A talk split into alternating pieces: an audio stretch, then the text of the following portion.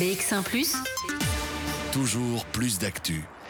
Et c'est notre page culture, page culture avec un livre, même si c'est un livre qui parle euh, de sujets de société, puisqu'on va reparler de santé et du fameux Covid-19, puisqu'on on va parler avec euh, Vincent Liévin, qui est l'auteur des héros du coronavirus. C'est paru aux éditions euh, Kennes. Je, je montre le livre. Donc, euh, c'est un livre où l'on finalement, on passe en revue toute une série de personnes, de- toute une série de portraits de héros du coronavirus. Vincent Liévin, bonjour. Bonjour. Alors, d'abord, comment est-ce que vous avez euh, contacté tous ces gens, ces héros? Comment vous les avez sélectionnés? D'abord, je n'ai pas enfreint les règles, c'est-à-dire que je ne suis pas parti dans mon petit avion euh, ou à vélo euh, rencontrer les gens. J'ai malheureusement dû les faire par Zoom pour la plupart, euh, certains par téléphone, parce que la période était au confinement lorsqu'on m'a commandé le sujet. Et donc, euh, voilà, ça c'était la première règle, ce qui est toujours un peu dommage parce que rien ne vaut le, contact humain, mais là, les règles étaient celles-là. Et puis après, comment je les ai sélectionnés Mais D'abord, il y avait des incontournables, c'est-à-dire les infirmières, les médecins, euh, qui étaient au contact direct des patients, et puis un petit peu de hauteur, les directeurs d'hôpitaux qui ont fait des choix très tôt, et donc il a fallu rencontrer, voir comment ils avaient fait ces choix, comment est-ce que certains, fin Mm. février, se sont dit il faut anticiper, et n'ont pas attendu que leur hôpital soit plein pour se dire je vais peut-être mettre d'autres lits. Et puis évidemment, quelques incontournables, parce qu'on a été bombardé d'experts. Alors, euh, il y avait des, des experts euh, plus ou moins charismatiques et d'autres. Il y avait des femmes et des hommes. Et donc, euh, On faire un, choix, alors ouais. c'est clair que faire un choix, c'est arbitraire. Il y en a combien des, des héros Je ne les ai pas comptés, moi. Donc, en Parce qu'il y fait, a beaucoup. il y a hein. 40 portraits Ouais. et j'ai contacté 150 personnes pour faire le livre. Alors, il y en a certains que vous n'avez pas pu rencontrer ou qui n'ont Non. pas voulu euh, être Pas voulu. contactés, même par Zoom. Et là, vous Oui. êtes servi un peu plutôt de, de leurs déclarations dans les journaux, par exemple, pour un peu mieux les connaître. Alors, alors je voudrais euh, d'abord euh, signaler que c'est un éditeur belge hein, qui vous a commandé Oui. ça, c'est Kennes, mais c'est à destination de la France la Belgique. Donc, du coup, on a des Français et des Belges mélangés. Hein 50%. 50-50. Parfait. 50% de femmes, 50% d'hommes, 50% de Français, 50% de Belges. Parfait, vous respectez tout. Alors, euh, on va d'abord parler de ceux peut-être qu'on connaît le moins, ce sont les lanceurs d'alerte.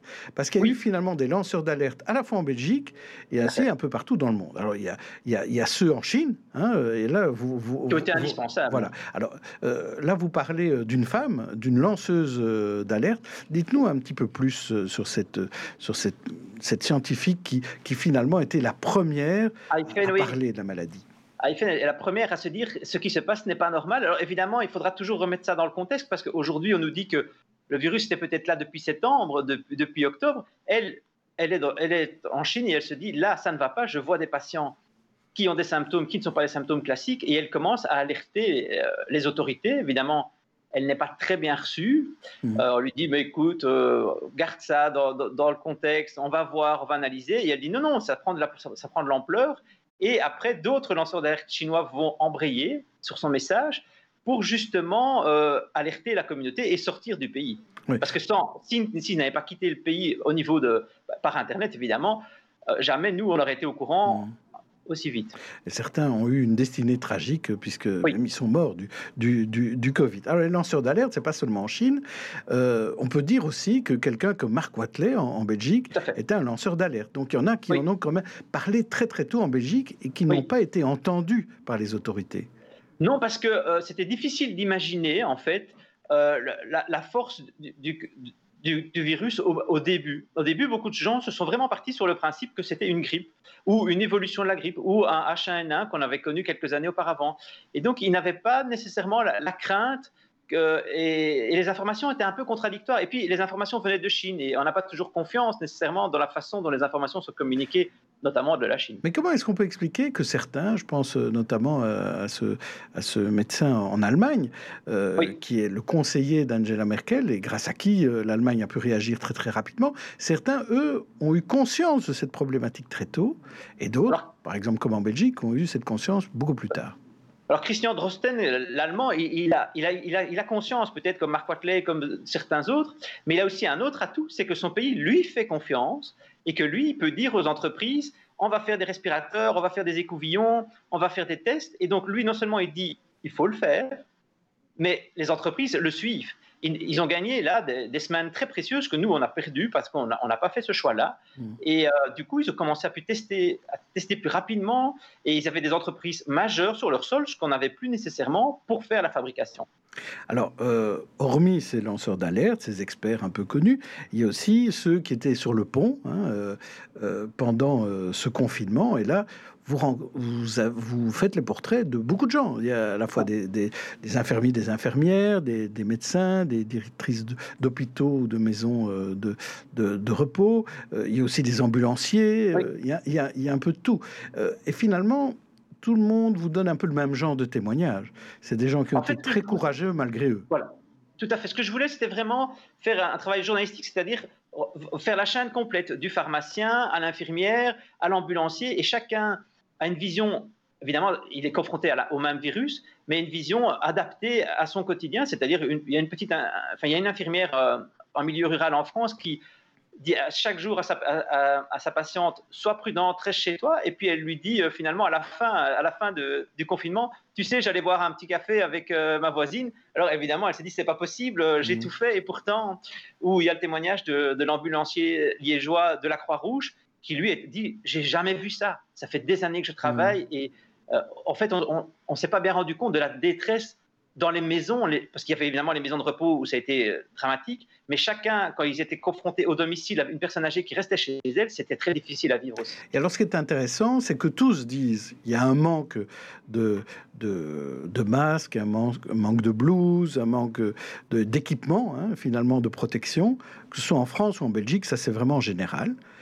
Et ils racontent aussi tous comment, quand ils rentrent chez eux, toute la désinfection, le nettoyage qu'ils doivent faire, parce qu'ils ont peur, ils ont peur d'infecter leurs proches. En fait, il y a vraiment deux, deux sentiments très différents. Eux, ils n'ont pas les moyens et ils y vont. Mm-hmm. Ils ont été au contact pour sauver des gens. Et quand ils rentrent chez eux, ils se disent, bon, ma, mon courage, ma folie peut-être, ça ne doit quand même pas impacter mon conjoint, mes enfants. Et donc, ils ont vraiment, ils ont mis au point chacun un double sas leur voiture devenait vraiment la zone contaminée, mais quand ils sortaient de la voiture, il fallait se laver une fois, deux fois s'il le fallait. Et certains, au début, n'osaient même pas prendre leur enfant dans leurs bras. Et on voit que la désinfection a une, importance énorme. Hein. Euh, quand on oui, voit que parfois nous on n'en fait pas assez. Oui. oui, aujourd'hui, euh, on pourrait en faire plus encore. Hein, sans doute, sans doute. Euh, et alors, je voudrais aussi revenir sur ces portraits des stars. Hein, euh, notamment le, professeur Raoult.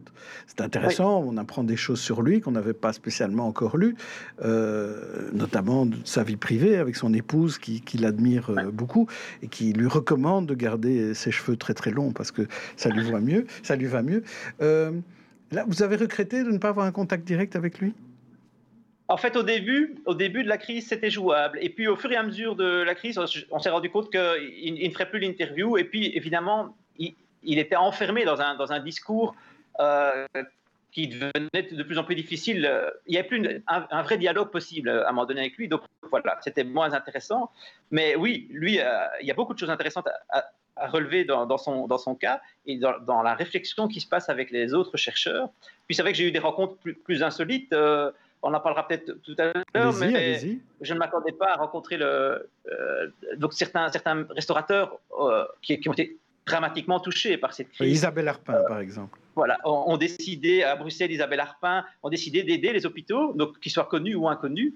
Et puis, ça m'a même permis de rencontrer le, restaurateur, le, pardon, le, chef, de l'Élysée, voilà, Guillaume Gomez, qui lui aussi était à la tête euh, de, du soutien des hôpitaux euh, parisiens. Alors il y a ceux qui, ont bien médiatisé aussi les conseils. On pense à, Michel Simès, même si lui est allé sur le terrain, Gérald Kirzek, euh, Gilbert Deré, ça c'est en France, et en Belgique, euh, Emmanuel André ou Marius Gilbert et, d'autres. Ces personnes étaient vraiment indispensables pour faire le relais entre le public et les chercheurs. oui, c'était.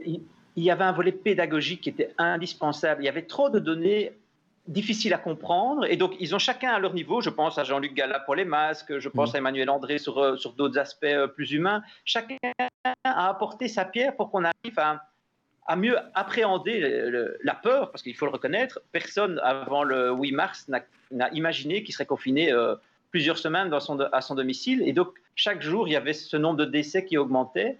Et donc, il fallait expliquer les choses. Et c'est avec que chacun, à son niveau, a apporté un, élément d'explication.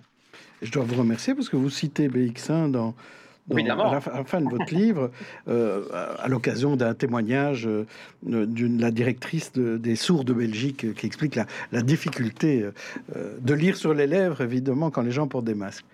C'est vrai que les masques restent quand même la star de, cette période. Hein. on vous a un peu oui, quelque chose, oh, voilà, on se dit qu'on aurait pu réagir plus vite. Oui, ça c'est la, conclusion. Alors, euh, j'aimerais quand même vous poser une autre question, Vincent Liévin, parce que ça, ce livre s'appelle Les héros du coronavirus. Euh, d'ailleurs, euh, il y a un pourcentage des ventes qui sera reversé à des associations qui soutiennent les, les, blouses blanches. Mais les héros du coronavirus, c'est qui? Alors, il y a eu un volet, il y a une volonté de l'éditeur, c'était de ne pas parler des responsables politiques dans, dans, ce livre, et c'est clair que la, situation était très difficile à appréhender pour eux. On peut, on peut quand même se dire qu'ils auraient pu anticiper certaines choses euh, et qui, qui auraient permis une meilleure prise en charge. Alors évidemment, on peut toujours en débattre. En France, il y a quand même une commission d'enquête euh, sur une ministre, Madame Bachelot, qui avait acheté trop de masques à une certaine époque. Euh, on se souvient de la polémique sur Madame Onkelins par rapport au vaccin, acheté en trop grande quantité avec le recul, évidemment, c'est toujours facile. Mais je trouve que là, dans les responsables politiques, il y a eu vraiment quelque chose qui aurait pu être mieux appréhendé. Hmm. Par contre, pour, oui. pour moi, il y a un aspect très positif, c'est cet élan que tous les Bruxellois qui, se sont mis à faire des masques, tous les gens qui, euh, tous les entrepreneurs, euh, Spentis et d'autres à Bruxelles, qui ont décidé de, de, faire jour et nuit du travail, voilà il y a les héros, il y a les héros, et, euh, voilà. en fait, c'est notre société. Il y a des êtres humains qui vont bien et d'autres qui vont un peu moins bien sur certaines crises. Et puis, il y a tous les autres, hein, tous ceux qui liront ce livre. Merci. En tout cas, Vincent Liévin, ça s'appelle les, héros du coronavirus et c'est aux éditions Kennes. Euh, et passez de, bonnes vacances, puisque là, quand même, on est en période de, vacances et j'espère que vous aurez l'occasion de euh, encore nous sortir quelques livres intéressants sur, sur la santé et sur le coronavirus dans les, dans les mois à venir plutôt, pas les semaines. Merci.